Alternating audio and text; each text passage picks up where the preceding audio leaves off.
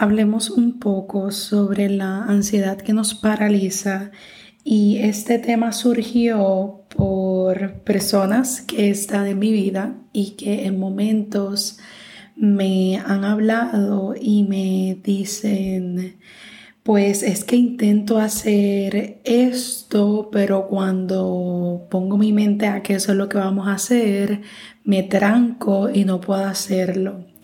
O también me han comentado, ah, es que se acercan por ahí mis peores semanas y solamente con eso mi cerebro se paraliza. También me indican, estoy tan ansioso que no puedo hacer nada o me da tanto estrés que mi cuerpo se paraliza y no puede reaccionar y aunque lo intente, no logro que mi ser, que mi cerebro, que mi cuerpo, que mis emociones reaccionen y eh, actúen hacia eso que yo deseo hacer y entonces me frustro, me autosaboteo, me da miedo y todo esto. Y yo dije, hmm, Creo que debería educarme un poco más sobre la ansiedad paralizante y hablarte un poco más sobre ella.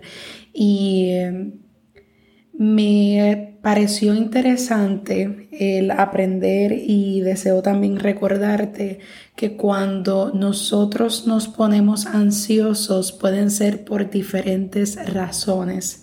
Además de nuestro sistema simpático, que puede estar reaccionando ante esta reacción natural de fight or flight, que es decir, o pelea o actúo o me paralizo o freeze, también esa, o me congelo.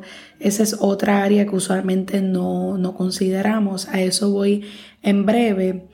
Esta ansiedad puede ocurrirnos por algún trauma o por alguna situación del pasado nos puede ocurrir por el perfeccionismo que nosotros tenemos sobre nosotros mismos o sobre las cosas, nuestra propia voz que nos autocritica, nos puede ocurrir por el miedo, nos puede ocurrir porque tengamos alguna situación o algún problema para la atención, nos puede ocurrir por nuestro trabajo, nos puede ocurrir por diferentes elementos y en momentos inclusive esa ansiedad que paraliza se puede ver afectado nuestro trabajo, nuestro autocuidado, nuestras relaciones y demás.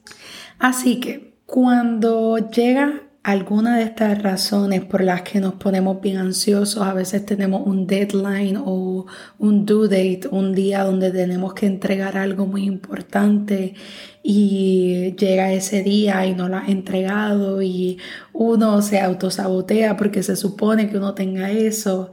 También tu sistema simpático se está activando y está activando algunas áreas, algunas partes de tu cerebro que está diciéndole a tu cerebro, ok, vamos a congelarla, vamos a congelarlo, vamos a no permitir que se mueva porque esta ansiedad que está sintiendo es demasiado. O vamos a ponerlo o ponerla demasiado productiva o demasiado agitada porque la ansiedad que estoy sintiendo es demasiado. O vamos a hacer que simplemente ignore lo que tiene que hacer porque esta ansiedad es demasiada. So, básicamente eso es lo que está trabajando el cerebro y lo que provoca que también entonces esa, esa paralización, ese detener, uno detenerse, uno no poderse concentrar, también venga de ese sistema.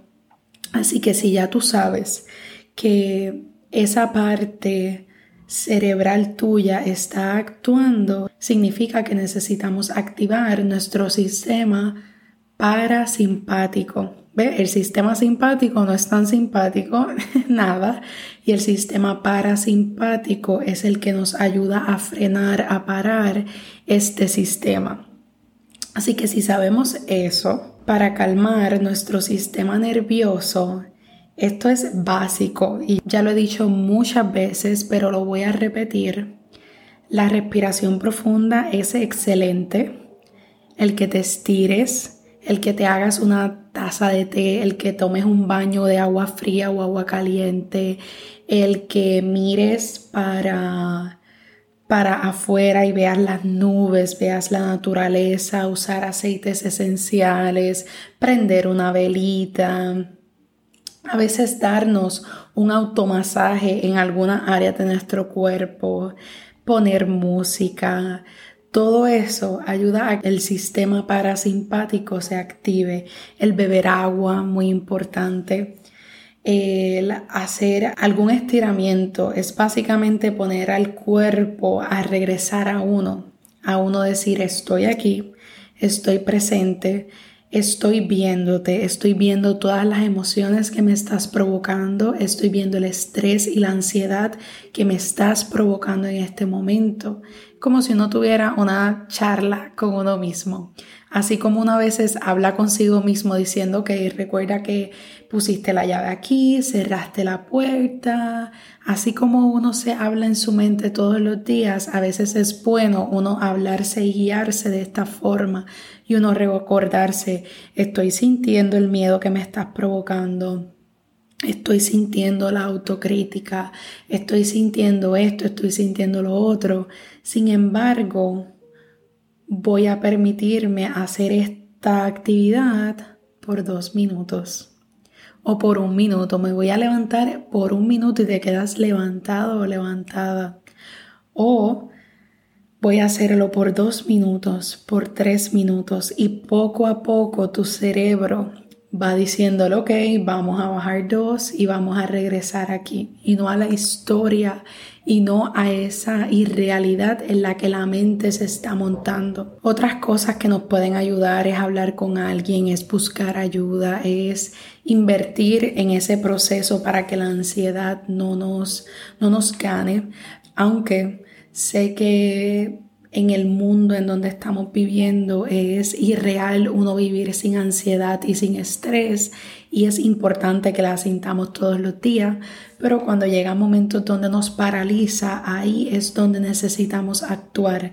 Y recuerda que para manejar la ansiedad es importante que hagas actividades que te sientan a ti bienestar, que le ayuda a tu ansiedad a calmarse.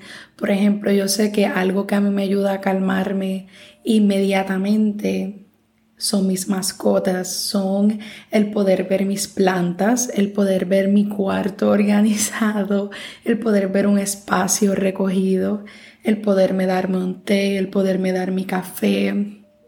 Esos son pequeños elementos que cuando yo los tengo o los consumo, rápido me conectan y también identificar mis emociones y cómo me siento en ese aspecto.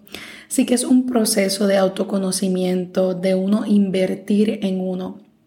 Porque si uno no invierte en uno, nadie va a invertir en ti. Así que siempre recuerda que te tienes a ti. Tú eres tu mayor herramienta para tu ansiedad y es importante conocer tu cuerpo y tu proceso para que cuando sepas que tu cuerpo está reaccionando de alguna forma, quizás por ahí se acerca esa ansiedad paralizante. Y no olvides ser compasivo hacia ti, porque esto nos va a pasar. Y así como la ansiedad va a pasarnos, también este momento va a pasar. Y ese momento de ansiedad escalada, donde podemos sentir que a veces se nos sale el corazón, también va a pasar ese proceso. Muchas gracias por escucharme, deseo que estés bien y que así sea.